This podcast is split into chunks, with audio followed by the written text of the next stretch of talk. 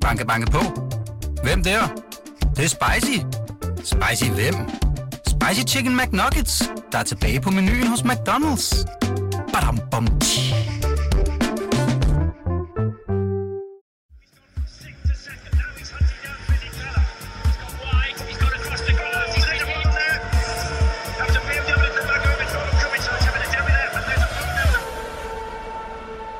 Derude, og rigtig hjertelig velkommen til K-Magazine. Efter en øh, lille uges pause er vi tilbage. Jeg har nemlig været et øh, smut på ferie, men nu trykker vi af speederen i bund og tager fat på de store og små temaer fra den store Formel 1-verden. Mit navn det er Stine Braunschweig, og i dag der har jeg fornøjelsen af at være i hurtigt selskab. Ved min side har jeg nemlig racerkører Ronny Bremer og Mikkel Mack. Velkommen til, drengen. Tak. Tak. Nej, i dag der sidder du faktisk over for mig, Mikkel, fordi øh, den, øh, den mikrofon, du plejer at sidde ved, jeg plejer at sidde i midten, men, øh, men nu er det simpelthen Ronny, der har fået æren af at, at sidde i midten. Det er det. Hej, det er godt. Ja, dejligt. Det har du også godt. Stille og roligt. Der er fart på med Der er at fart få på. 2019 på plads. Ja, det er jo det, jeg, jeg lige går og tænker. Nu har jeg jo ikke set jer i, øh, i et par uger, i hvert fald ikke dig. Du var med øh, i vores øh, McLaren special, som vi, som vi lavede. Så jeg tænker lidt, om I har, har I et eller andet med til bordet her, I kan fortælle mig, inden vi går i gang. Jeg har ikke noget nu. Det kan være, jeg mener. Jeg har desværre ikke noget, jeg må Øh. sige højde nu heller. Så. Søren da. Men det begynder at ligne noget. Og det er godt at høre. Til dig, kære lytter, der skal du huske, at du kan finde vores podcast på Radio 24 nye podcast-app. Her finder du også vores andre spændende podcast, både Transfervinduet, Bettingklubben og Helt Væk med Hemmingsen.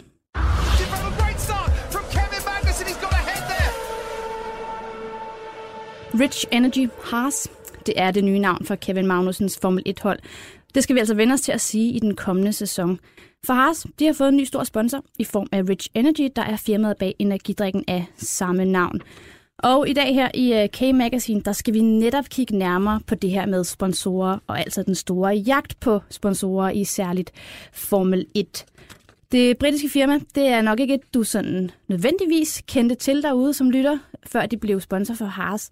Og øh, da Rich Energy blev offentliggjort som ny sponsor, der var der da også en del, der lige rynkede panden et øjeblik. For hvem er Rich Energy egentlig? Jeg har ikke det endelige svar. Jeg har prøvet at grave lidt, men øhm, forhåbentlig kan vi i dag prøve at gøre os en lille smule klogere på, ikke nødvendigvis, hvem Rich Energy er, men i det hele taget, hvad handler de her med sponsorer egentlig om? Mikkel, hvad tænkte du, da du hørte, at øh, Rich Energy blev sponsor for Haas? Hvad var sådan din umiddelbare tanke? Jamen, jeg kendte heller ikke øh, energidrikken, eller hvad man siger. Øh, så jeg var overrasket. Mm. Øh, men øh, synes, det var, det var nogle gode farver til bilen. Ja, nogle gode farver. Vi har jo lige set en lille teaser for, at øh, det lugter lidt af, at der kommer noget guld og noget sort. Og sådan. Det ser jo, øh, det ser Man ved jo meget aldrig, når det bliver revealed, så kan der være, den ser anderledes ud. Ja, det er det. Hvad med dig, Ronny? Hvad tænkte du om det her med, med Rich Energy? Jeg kendte heller ikke til det, det tror jeg ikke, der var, så er der mange, der gjorde, men øh, jeg tænkte jo bare, at øh, Red Bull har jo ligesom gået skridtet foran, så der er nok nogen, der tænker, at det kunne være en god forretning at, at gøre det på den måde. Øh, og udenbart så kan man sige, har så åbenbart nået til et punkt, hvor de gerne vil have sponsorer ind. De har jo ligesom lukket mm. lidt af tidligere, kan man sige, hvor det kun har været Jack and Jones, fordi de er på Kevins side, ikke? og et par små andre, men, men ikke rigtig haft det store, og det øh, er de måske ved at finde ud af nu, at man skal altså bruge seriøst mange penge, hvis man skal bide skære med de store. Inden de lavede den her aftale med, med Haas, der gik der jo noget snak på, at øh, det faktisk var Force India, ham her, deres ejer, havde været ude efter.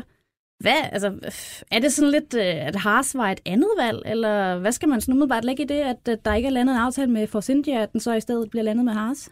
Jamen, det ved jeg ikke. Jeg, jeg tror bare, at nogle gange så går der en masse rygter om alt muligt, og det kan jo godt være, at han har sonderet terrænet. Det kan også være, at det har sendt med at være førstevalg, efter han havde kigget over for sin India og tænkt, om her kan jeg ikke få stor nok placering, eller whatever. Det, der, der er jo mange ingredienser i det, så det, det er bare spekulationer i min verden.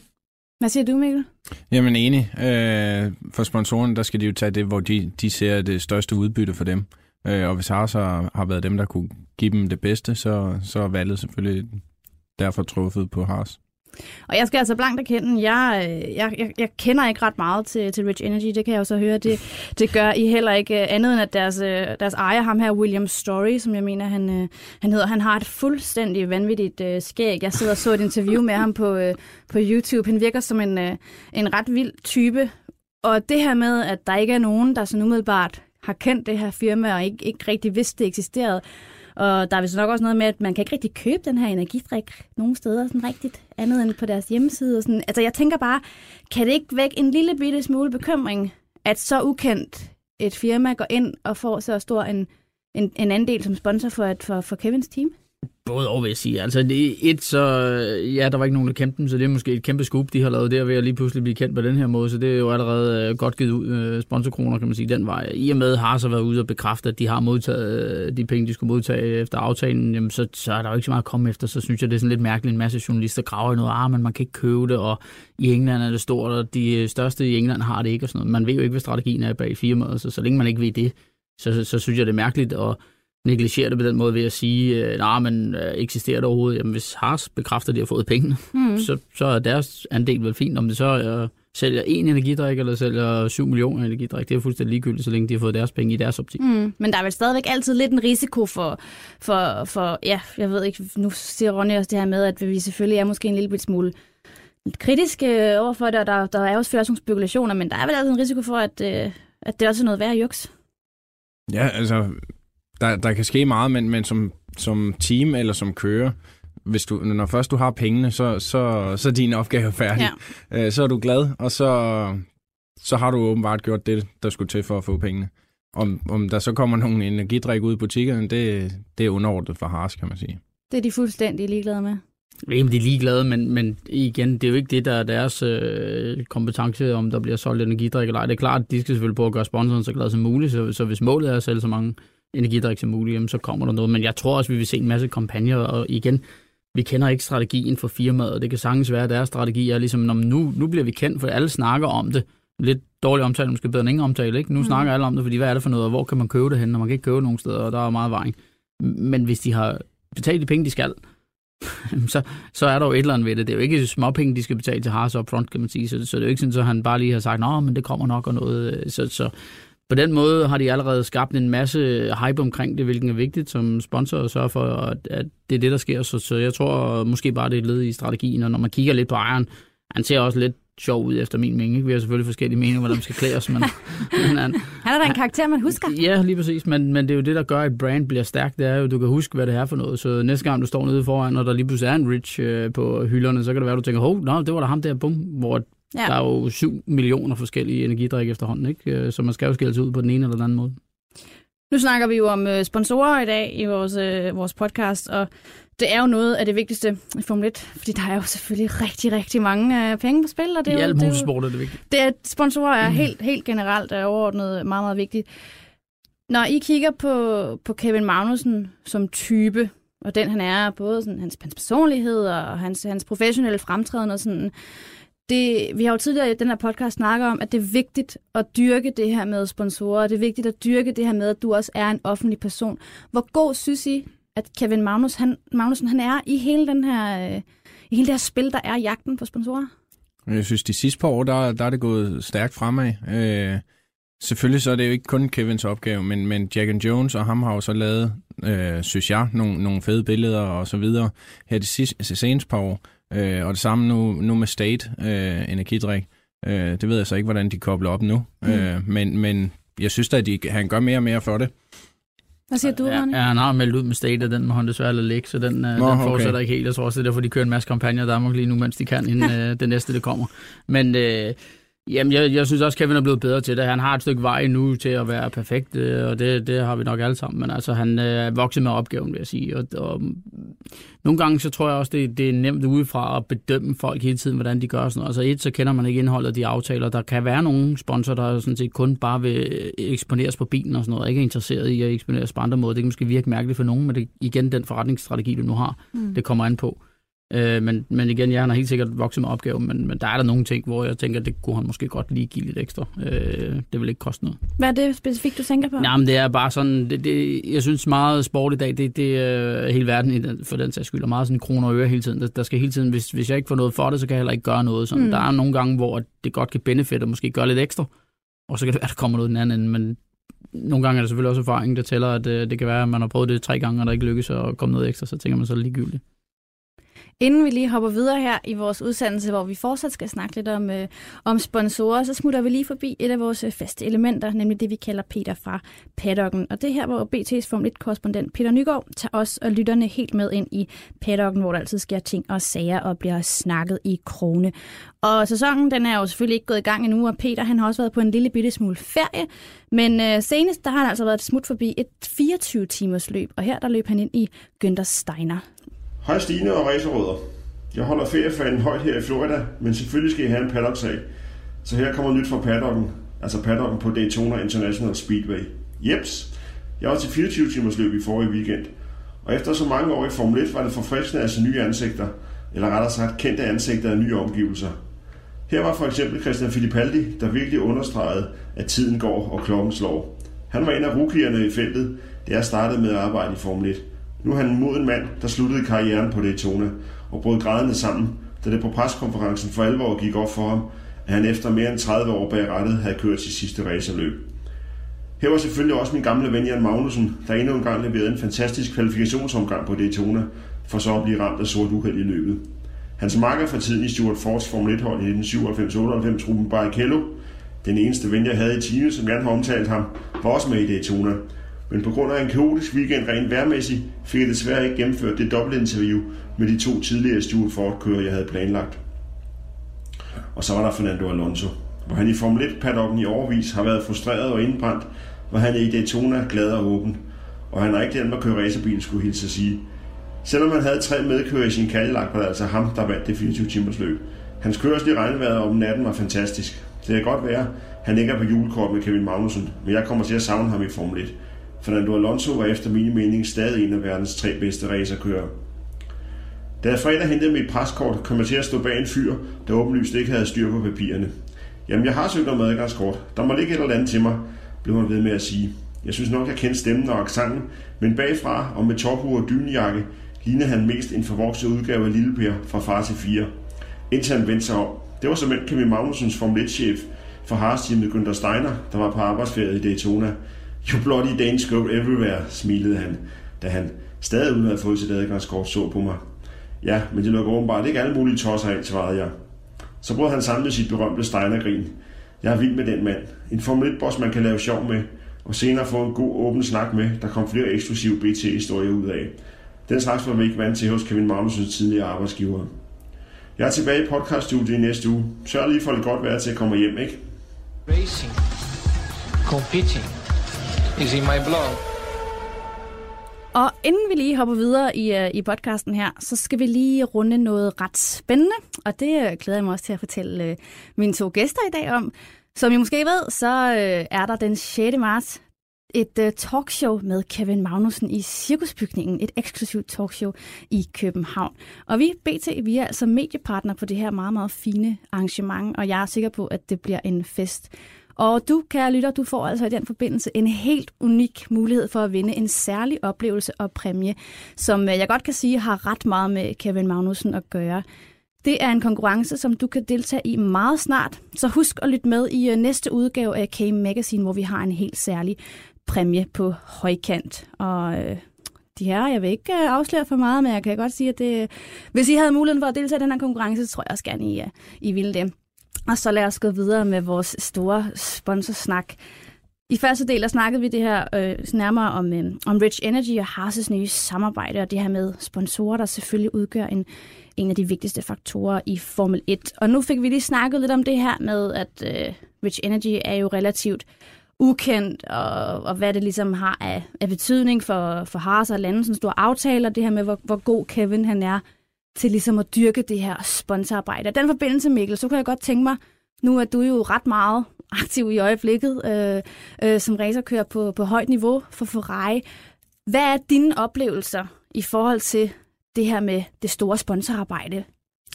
Jamen, øh, jeg, jeg laver mange forskellige ting og har mange forskellige sponsorer, der, der ønsker noget forskelligt.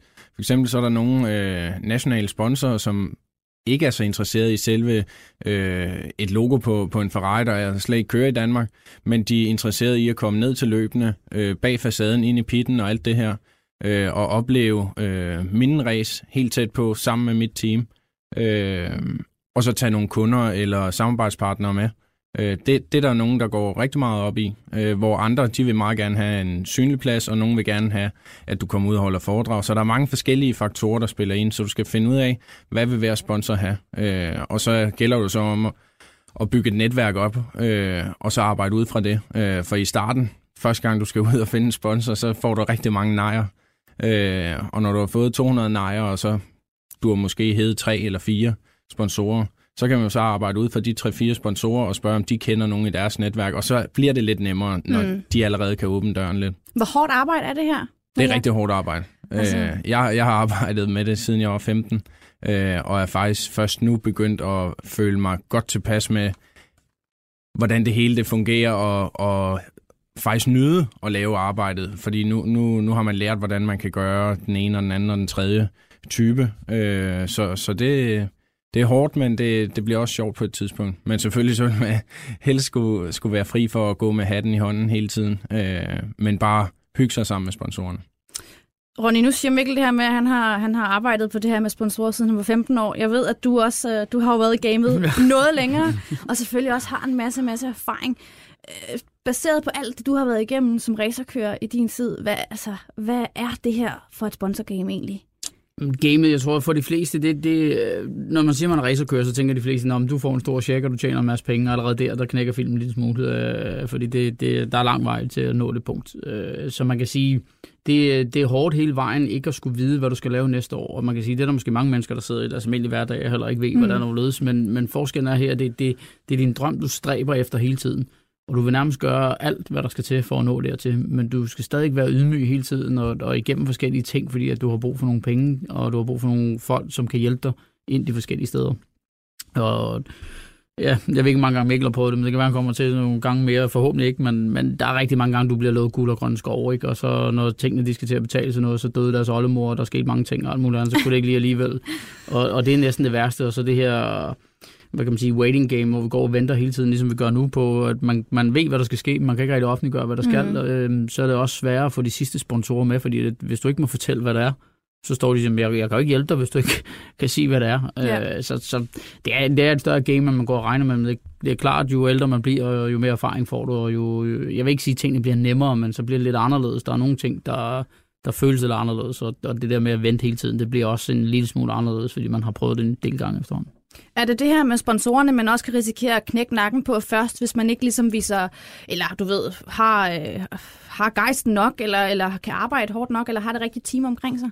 Jo, jo, men helt sikkert. Hvis ikke du har, har, har masser af penge, øh, kan man sige, i de små klasser, hvor du starter, øh, og skal vise dig frem. Hvis ikke du har nok sponsorer til at sidde i det bedste team, så vinder du heller ikke. Så, så, så enkelt er det. Så, så du er nødt til at virkelig allerede fra start af have, have en god øh, baggrund af sponsorer, øh, som hjælper dig med det her. Hvis vi, hvis vi lige kigger helt sådan konkret på Formel 1, der jo ligesom er motorsportens store kronjuvel, og der er jo så sindssygt mange penge i det her. Det er jo helt ja, vildt at tænke på. Og hvis vi kigger på alle de elementer, Formel 1 ligesom er udgjort af, hvor vigtig en faktor er de rigtige sponsorer? Altså? Jamen, det, er jo, det er jo det vigtigste i min verden. Altså, hvis du ikke har pengene til at komme hen, så kommer du ikke ud og køre. Og det er ligegyldigt, om du hedder Lewis Hamilton, hvad der gør. Han skal også have en løn og sådan noget. Og den løn er jo højere, jo bedre sponsorer der er på teamet, øh, og jo mere eftersport han er. Så, så alting hænger sammen, og alting starter ved sponsorerne. Det, der gør det lidt svært, det er, at det, det er svært at få nogle samarbejdspartnere, du kan blive ved i flere år, fordi ja. det kræver også, at deres virksomhed vokser hele tiden. Øh, og man kan sige, til at starte med de små klasser, så er det tit øh, noget personligt, at nogen vil hjælpe dig, fordi de synes, du er flink og, og vil gerne give dig en chance og sådan noget der. Men når pengene så begynder at blive større og større, så vil de gerne hjælpe, men de har bare ikke muligheden for at hjælpe. Og du kan jo, øh, af gode grunde er det svært at have, du ved, øh, 120 sponsorer, der giver en lille smule hver, øh, så du skal prøve at finde nogen, der er lidt større. Men lige snart du kommer op i større, så er der større virksomheder, der har en anden politik, og så du, lander du ind en masse problemer, som den lille jeg, der er der, hvor man kan sige, når du er oppe i Formel 1, så er det jo store virksomheder, der er ude at finde de her sponsorer og sådan noget. Mm. Men kørerne skal jo tit stadig komme med, med sponsormidler, ikke? Jo. Så, så på den måde kræver det også, de skal. Og det er jo derfor, det svære i min optik bliver mere og mere rigmandssport. Selvfølgelig er der stadig øh, gode imellem, og lige i øjeblikket er vi heldige, at vi har mange gode Formel 1-kører. Vi har også rigtig mange gode danske kører for den sags skyld. Øh, men, men det er bare svært, og det er meget svært, end folk de, de går, tror Altså, de, tror som sagt, når racerkører, så tjener du masser af penge ja, og kører fede ja. biler hele tiden og sådan noget. Det, det, det er desværre ikke lige sådan der. Men hvem gavner sådan et sponsorat egentlig mest? Øh, det pågældende hold og den kører, der bliver sponsoreret, eller er det sponsoren, der, der ligesom øh, løber med den, den store sejr i sådan et øh, gensidigt samarbejde? Jeg tror, det kan, det kan svinge meget, og, og det, det kan også afhænge af, hvordan du kigger på det. Øh, for hvad, hvad ønsker sponsoren ud af det, og hvad ønsker man selv ud af det? Selvfølgelig så som racerkører, så vil du gerne bare finde det her budget, sådan, så du kan sætte din racerbil og gøre det, du, du elsker og drømmer om. Øh, men, men selvfølgelig så personligt, så, så kan jeg godt lide, når, når jeg giver sponsoren det tilbage, som, som han faktisk måske har brug for, eller hvad man siger, og som Ronny siger, giver lidt ekstra, øh, så får jeg en god følelse indeni. Men, men jeg tror da altså, det er, jo, det er jo lidt et samarbejde, så, så hvis sponsoren hjælper teamet, men så teamet også hjælper sponsoren, øh, det, det er svært at gå op i kroner og øre, tror jeg. Øh, for i Red Bull Formel 1-team sælger de flere øh, energidrik af det. Jamen det gør de jo nok, øh, ellers så havde de ikke gjort det. Og apropos Red Bull, de er vel om nogen et af de hold, der sådan har, altså, har manifesteret sig, både i, altså, som hold selvfølgelig, men også med, i kraft af den sponsor, de har. Ja, man kan sige, det er ikke en sponsor, det er en ejer. Ja, en ejer, så, så det gør så, det men en ja, smule ja, anderledes. Men, men, øh, men ja, ja, altså det er, sponsorerne er jo vigtigt at gøre glade hele vejen igennem, men, men som Mikkel også har været inde på, der, der er jo forskellige niveauer, der er forskellige øh, ting, de vil have ud af det. Og man kan sige, det gode ved motorsport i forhold til fodbold og sådan noget, ikke at jeg skal kaste fodbold ned i kælderen og sådan noget, men det er, at du behøver ikke at lave sponsoratet, øh, hvad hedder det, resultatorienteret. Hvor at hvis du er til en fodboldkamp, ikke? Jeg holder med den ene, og de tager så er stemningen lidt dårlig, hvis du har nogle sponsor med noget her. Selvom man udgår eller noget som helst, så har de haft den fedeste oplevelse. Så på den måde er det lidt nemmere at holde et sponsorat kørende på, at det ikke helt er resultat, resultatorienteret. Selvfølgelig går man ud fra, at man vil vinde, og mesterskabet, det gør det kun bedre, men de får stadig en rigtig god oplevelse, øh, uanset om man vinder eller ej. Nu så jeg lige, apropos det her med, at vi også snakkede om, om Rich Energy som en relativt ukendt øh, sponsor, og øh, der så jeg bare det i går, øh, at øh, McLaren også var ude og offentliggøre en ny sponsor øh, til deres team, som hed Husky Chocolate.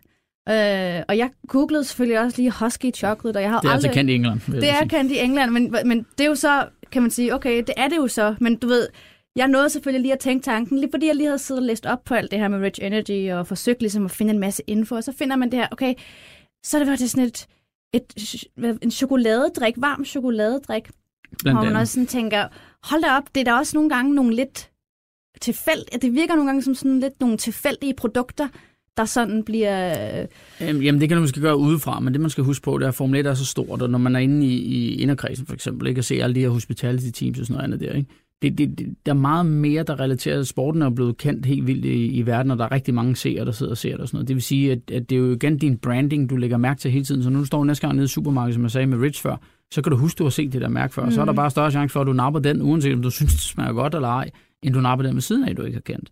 Og det er jo den her branding-værdi, hvor der kommer nogen ind, som kan synes mærkeligt hvad, hvad skal en chokoladedrik være med i Formel 1 for og sådan noget.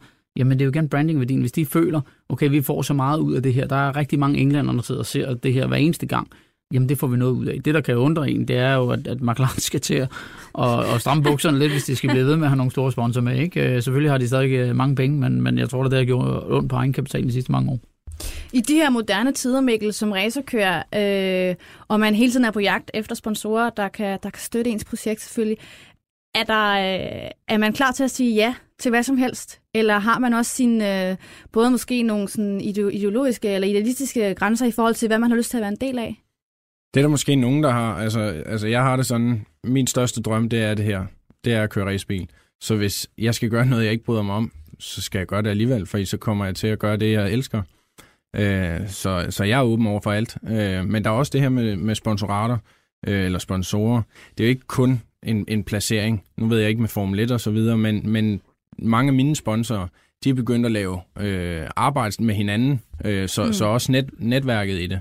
Øh, nu ud til Formel 1, der er jo også rigtig mange rige mennesker, så hvis de kan komme til at snakke med en eller anden, som kan blive en potentiel kunde, så er det også en mulighed for sponsorerne.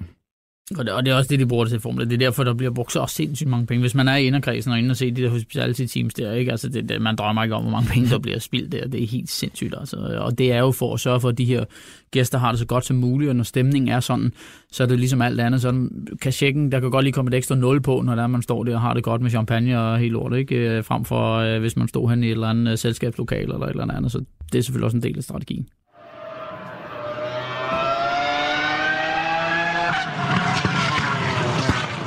Så er vi nået til dagens udsendelses sidste tema. Og nu hopper vi altså fra sponsorer over til noget lidt andet. For frem mod sæsonstart i marts på den nye Formel 1-sæson 2019, der kigger vi altså nærmere på udvalgte kører. Vi har blandt andet kigget på en kører som Daniel Ricciardo, og i dag der tager vi fat på Max Verstappen.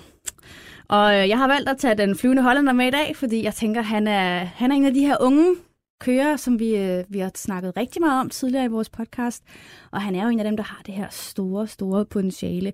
Så jeg kunne godt høre, tænke mig at høre jer, drenge, jeres forventninger til Max Verstappen den her sæson. Ronny, hvis du lige lægger ud helt konkret, hvad regner du med, at vi skal se fra Max Verstappen? Jamen, jeg regner med, at vi skal se øh, en, som er med til at køre op foran. Det kommer lidt an på den her Honda-motor, hvordan den performer. Nu så vi jo, den performede rimelig godt i, i deres junior-team i forhold til, den var i McLaren-bilen. Øh, så, så jeg forventer faktisk, at de, de kan køre godt med op foran. Øh, og jeg forventer ikke, de er mesterskabskandidater, eller han er for den sags skyld, men, men han vil vinde øh, et par løb ind imellem, tror jeg, når, når det går godt. Han har fået samlet rigtig meget hvad kan man sige, selvtillid sammen og sådan noget andet, så han, han er farlig, det så vi også nogle gange, når han kører, så han er jo ligeglad, han kører bare ind, uanset om han så er ret eller ej, øh, så, så gør han det bare. Og det er jo, det er jo fedt at se sådan en kører for os, der sidder og kigger på, og pisse for de andre, ikke? fordi man skal lige overveje, hvem det er, man, man kører race med, om, om det går galt eller ej. Uanset hvem der så har skylden, så, så mister man jo løbsresultatet. Så, så jeg forventer mig faktisk rimelig meget af ham, men jeg vil sige, det, det, det kommer lidt an på den her Honda-motor, om den kan performe godt nok. Det kommer an på Honda-motoren, og så siger Ronny også, at Max Verstappen er farlig. Synes du også, at uh, Max Verstappen, eller forventer du, at han bliver ekstra farlig i den her sæson?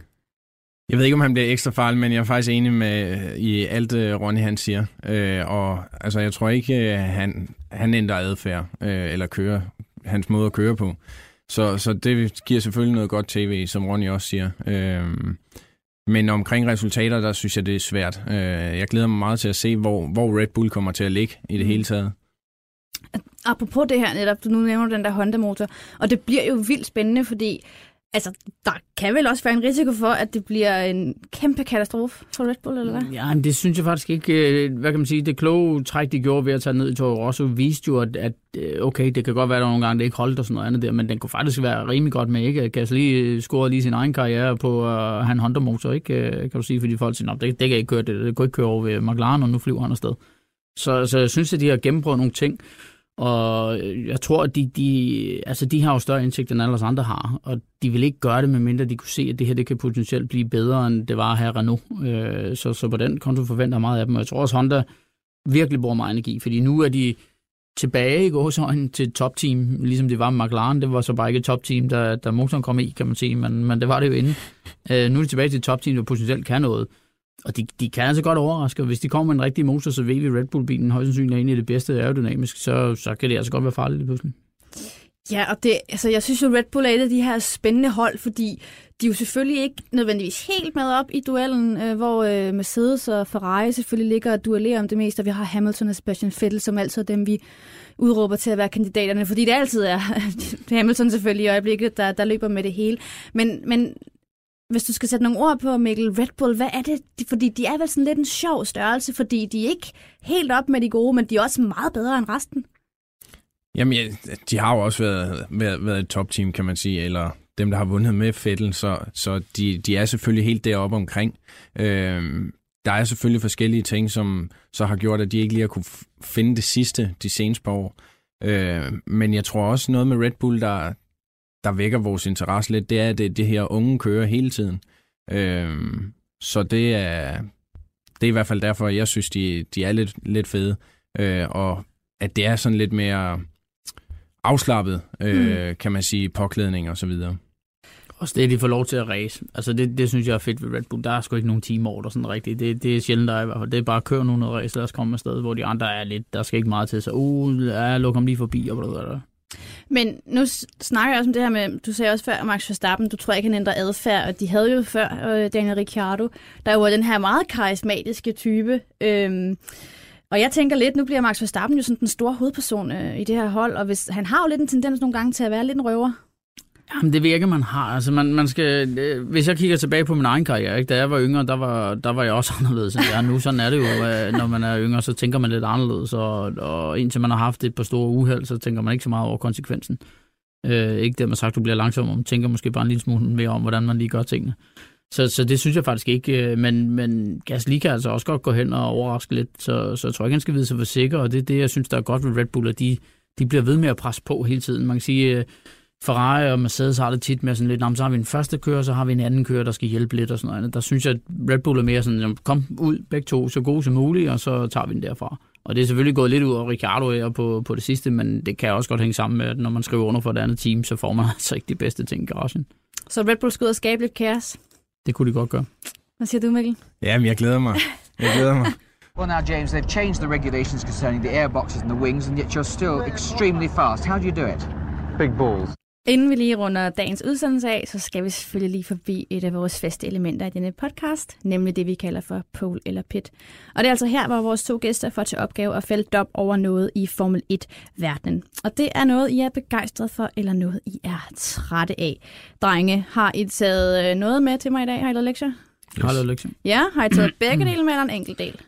Begge her. Ja, jeg vil kalde det en mix. En mix? Okay, men skal vi så ikke starte med din? Nej, ved du hvad, så starter vi med, øh, med en af dine, Mikkel. Okay, men så starter vi med min, øh, min pole. Okay. Og det er faktisk øh, angående øh, simulatorer, øh, hvor godt det, det er ved at blive øh, til privatpersoner, kan man sige, øh, for nogenlunde øh, budget. Men, men selvfølgelig også Formel 1'erne, øh, teamsenes simulatorer, hvor, hvor gode og præcise de er begyndt at blive. Mm. Øh, selve teknologien i det her, øh, at de kan få, få det lavet så virkeligt, som, som de gør nu til dags, det, det synes jeg er meget imponerende. Og selvfølgelig så, så sparer det også rigtig mange penge, måske. Det ved vi jo faktisk ikke, øh, for jeg tror heller ikke sådan nogle ingeniører, de er helt billige i drift. Nej, det er det ikke. Hvad siger du til den her pole, som er som? Jamen, det vil jeg ham ret i. Altså, det er, med alle de testbaner, de har lavet og sådan noget, så er det jo også lidt umuligt for en racekører skal performe så godt som muligt, men du må ikke teste bilen, før løbet er der. Mm. Og, og, dem, der følger godt med i Formel 1, vil også se, at når, når der køres træninger, så er der ikke mange omgange, de kører. Det vil sige, det, det er en stor opgave. Altså, folk, der aldrig har prøvet at køre øh, 30 plus, øh, det, man sætter sig ikke bare lige ned i sådan en bil efter en ferie på 14 dage, og så tror du, du kører hurtigt på første omgang. Det, det sådan fungerer det ikke. Så, så på den måde gør simulatorerne et godt stykke arbejde for kørerne, de kan performe så meget som muligt inden, men det gør også for teamsene, at det efterhånden kan lave bilen, så den stort set kører, som den gør på banen, så, så det gør det lidt nemmere. Men dermed sagt kan det også undre i nogle gange, hvor, hvor langt bagefter nogle teams skal være, når de så kommer, når de har så meget simulatorarbejde. Og kan vi så ikke få dit sjove mix af en pole? Og Jo, men, men mixet er nemlig det her med, med Rich Energy. Jeg synes jo, det er super fedt, at der kommer sådan en ind, der, der trækker bukserne ned på hele pressen, der står og prøver at finde ud af, hvad, hvor, hvad er det for noget energidrik her? Hvor kommer det fra? Hvorfor kan man ikke finde det nogen steder? Og sådan noget andet der. Øh, og jeg elsker jo lidt de der sådan lidt, lidt uh, sjove, negative ting, kan man sige. Øh, så, så den er sådan lidt mix, fordi at, at jeg synes faktisk, det er fedt, at de alle sammen bare står og tænker, hvor kommer det her fra? Ja. Jeg synes, det er et kæmpe plus på sponsorsiden, når der kommer sådan en med vikingskæg, man, og står der med mærker plastret ind på hans jakke over det hele, hvor der burde jo egentlig kun stå Rich på den der jakke der, og ikke alt muligt andet skram. Men, men han skaber bare noget, noget rigtig fedt, synes jeg, og er, jeg er sikker på, at de kommer til at skabe noget fedt øh, i den tid, de er der. Tror du også det, Mikkel? Ja, bestemt. Jeg glæder mig til at smage en en dag. Ja, det, ej, det skal vi da. skulle smage Det, godt, har jeg faktisk hørt. det, er det, det må vi prøve at skaffe til, til sæsonstarten, så kan vi skaffe noget, noget Rich Energy. Ja. Mikkel, kan vi ikke runde af med dine pizza? Jo, men det er faktisk det her med, med testdag, som Ronny lige kom ind på, mm. øh, at der er ikke særlig meget testdag mere. Øh, og det modsiger jo også mig selv lidt, øh, når jeg sidder og roser simulatorerne.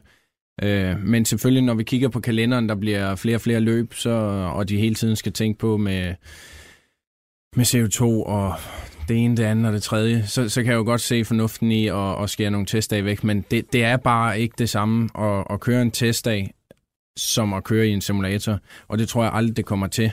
Øh, så jeg savner de her testdage, sådan så nogle af de her teams, som virkelig har problemer i de første 4-5 løb, de kunne have noget at finde det her problem lidt hurtigere. Men alligevel, nu tillader jeg mig lige at være lidt fræk, er det ikke alligevel også lidt det der med, at de der hold, der ikke rigtig finder formen de første 4-5 løb, den der kaos-situation, der også lidt opstår der, er det ikke lidt sjovt alligevel? Jo, men, men ikke, jeg tror, det Mikkel er inde på, det er mere alle de der tekniske problemer, mm. de får, og ikke så meget, hvordan de, øh, om de kører stærkt nok eller ej, men mere alle de der tekniske udfordringer. Det er jo ikke fedt at se mm. biler, der bare går ud til højre og venstre. Nej, nej, nej. Øh, det, det er der ikke nogen af os, der synes, der er fedt. Så, så på den måde ville det gavne noget mere, at de havde noget mere praktisk kørsel, hvis man kan sige det sådan, som, som de kunne teste deres grej i, hvor nu tester de bare setupmæssigt og kørende, Men lige så snart gradet skal ud og presset, så er det altså lidt svært, fordi du kan godt køre med en motorbænk og alt muligt andet, men når den kommer ud og bliver brugt rigtigt, så er det lidt anderledes. Og dermed, de her, så er vi altså også ved vejs ende i denne udgave af K-Magazine. Husk, at du kan finde vores podcast på BT.dk og på Radio 24-7's podcast-app. Det er også her, du finder vores andre spændende podcast, både Transfervinduet, Bettingklubben og Helt Væk med Hemmingsen. Så øh, siger jeg tak til Ronny Bremer, der kan vende tilbage til sin øh, aloe vera-drik, og til øh, Mikkel Mack, der bare holder sig til kaffen. Vi høres.